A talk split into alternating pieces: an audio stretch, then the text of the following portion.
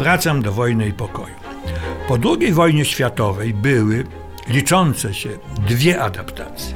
Amerykańska z 1956 roku i radziecka z 1967. Obie należą do kategorii kostiumowych, historycznych supergigantów. Nikt nie miał wówczas i nie ma dziś wątpliwości, że był to swoisty, zimnowojenny pojedynek prestiżowy, swoista rywalizacja na skalę światową. Ale oby wszelkie rywalizacje wielkich i nieco mniejszych mocarstw odbywały się w ten sposób. Konkretnie wyglądało to mniej więcej tak. Amerykanie bili Rosjan na przykład ilością użytych koni 8 tysięcy. Rosjanie wysforowali się do przodu, jeśli idzie o ilość tzw. Tak obiektów zdjęciowych, czyli miejsc, w których kręcono poszczególne sceny. Było ich 158. Realizacja wersji amerykańskiej trwała ponad rok. Plenery w północnych Włoszech.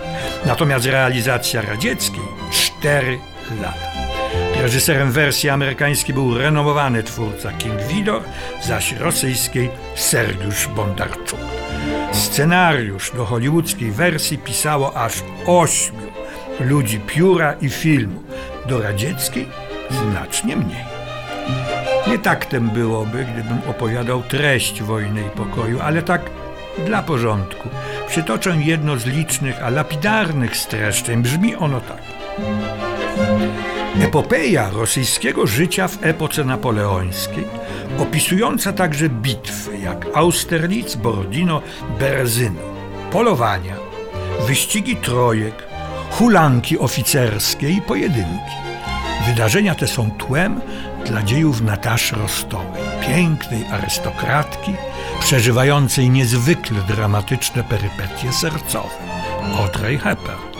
Poza Nataszą głównymi bohaterami są książę Andrii Bołkoński, Melferer, hrabia Pierre Bezuchow, przeciwnik przemocy i wojny, kochający skrycie Nataszę, Henry Fonda, zły duch Anatolii Kuragin, który Nataszę uwodzi, Vittorio Gassman i wielu innych.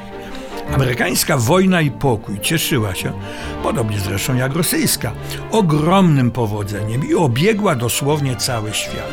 Dziś należy do żelaznego repertuaru klasyków światowego kina. Jedna z opinii amerykańskiego historyka kina już z perspektywy czasu głosi. Monumentalny, kosztowny, trzygodzinny film, który w przeciwieństwie do ośmiogodzinnej realizacji rosyjskiej dowolnie traktuje dzieło literackie.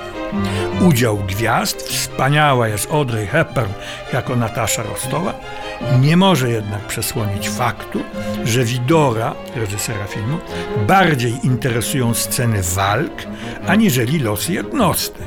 W scenach masowych przekonuje skutecznością reżysera. Wydaje mi się, że nie jest to sprawiedliwa ocena, bo i sceny kameralne, liryczne, dramatyczne zrealizowane zostały bardzo dobrze. Ale o twórcy amerykańskiej wersji Wojny i Pokoju, Kingu Widorze, opowiem za tydzień. Serdecznie zapraszam.